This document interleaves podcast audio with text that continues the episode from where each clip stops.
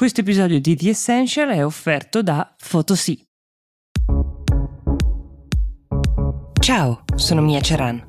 È venerdì 1 settembre 2023 e questo è The Essential, il podcast di Will che ogni giorno racconta per voi l'attualità dall'Italia e dal mondo in 5 minuti.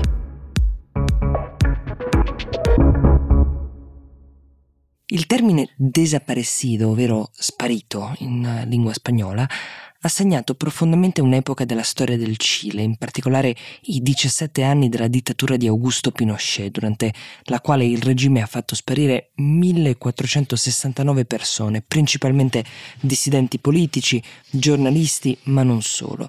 Di questi solo 307 sono stati ritrovati o sono stati ritrovati i loro corpi, spesso dopo molti anni e con molta fatica.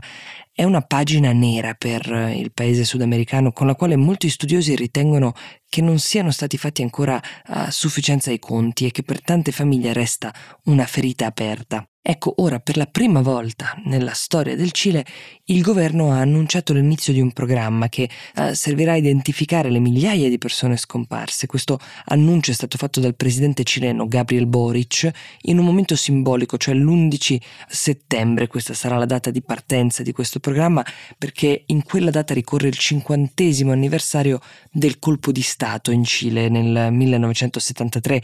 Questo golpe portò alla morte del presidente socialista Salvador Allende e alla fine eh, ovviamente del suo governo democratico e all'inizio della dittatura di Pinochet. Fino ad oggi nessun governo si è mai impegnato con pubblici proclami o promesse in un'impresa simile, anche perché il sistema giudiziario per anni è stato, come dire, paralizzato da una legge che concedeva l'amnistia ai membri della giunta di Pinochet, una legge che uh, di fatto impediva di perseguire i responsabili delle violazioni dei diritti umani commesse tra il 1973 e il 1978, il periodo in cui ci furono più sparizioni, una sorta di perdono che aveva l'obiettivo di non spaccare il paese che però, come potete immaginare, ha costretto molte famiglie a vivere profonde e dolorose ingiustizie. Le famiglie che sono riuscite a ritrovare i propri familiari spariti ci sono riuscite con sforzi autonomi, questo almeno fino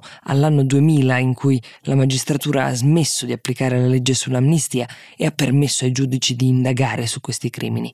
Il piano annunciato da Boric però prevede la raccolta e la digitalizzazione di fascicoli giudiziari, di archivi, di documenti relativi alle persone scomparse, in modo da poterli inserire in un unico database, dato che finora questi documenti erano invece sparsi in varie agenzie governative e organizzazioni per i diritti umani. Una volta che le informazioni saranno raccolte, verranno incrociate e confrontate per avere una lista il più possibile completa dei nomi dei desaparecidos.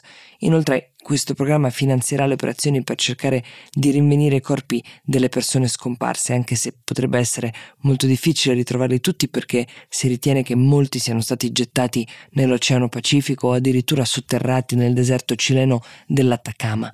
Ci potrebbero quindi volere molti anni per identificare e ritrovare i desaparecidos, anche perché, almeno per ora, non è previsto il coinvolgimento dei militari o delle persone coinvolte nel regime di Pinochet che sono eh, attualmente attualmente in carcere potrebbero avere delle informazioni importanti su chi è scomparso, anche se le forze armate cilene hanno sempre sostenuto che gli archivi dei tempi della dittatura sono stati distrutti. Applicare il piano del governo non sarà né semplice né rapido, questo è ovvio, ma forse per questo paese il tempo a disposizione per fare i conti con il proprio passato stava scadendo.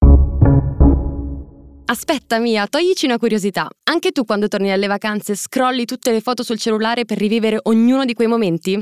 Con l'app Photosy possiamo salvare quei ricordi e non lasciarli solo nella memoria dello smartphone. Photosy è un servizio facile e veloce che ci permette di stampare i nostri scatti e creare un fotolibro personalizzato direttamente dal nostro cellulare. Scarica l'app Photosy e stampa le tue emozioni. Trovi il link in descrizione.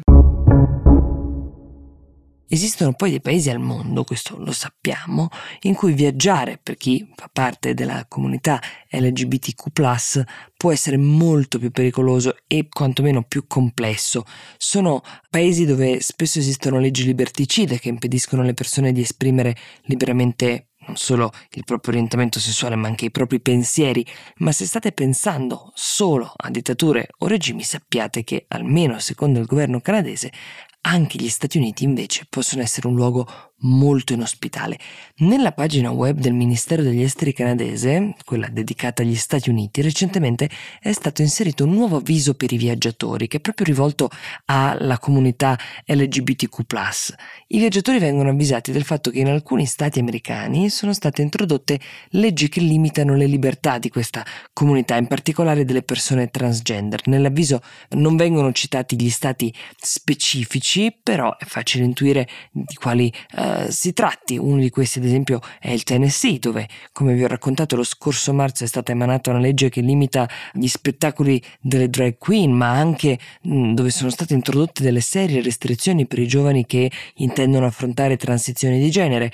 Misure simili sono state adottate in Florida, dove sono state firmate leggi che vietano ai minorenni di sottoporsi a trattamenti per transizioni di genere, ma anche qui di andare a spettacoli di drag queen. E poi è stato impedito persino l'uso dei pronomi neutri, quelli usati dalle persone che eh, si riconoscono come non binarie nel contesto scolastico. Non si tratta soltanto di Florida e Tennessee, perché secondo l'associazione statunitense Human Rights Campaign, quest'anno a livello statale sono stati introdotti 520 atti legislativi per limitare o eliminare addirittura i diritti della comunità LGBTQ, mentre 70 di questi sono diventati legge. A spaventare è anche il numero di aggressioni contro la comunità negli Stati Uniti. Secondo l'Anti-Defamation League, tra il giugno del 2022 e l'aprile 2023 ci sarebbero stati ben 350 episodi di molestie o attacchi nei confronti di persone della comunità LGBTQ. Gli Stati Uniti sono una delle mete preferite per ora dei canadesi, anche per una questione di vicinanza ovviamente. D'ora in poi però forse le cose per molti canadesi potrebbero cambiare qualora decidessero di seguire gli avvertimenti del loro governo e trascorrere le vacanze altrove. The Essential per oggi si ferma qui. Io vi do appuntamento a domani con le domande della community, le vostre domande e vi auguro una buona giornata.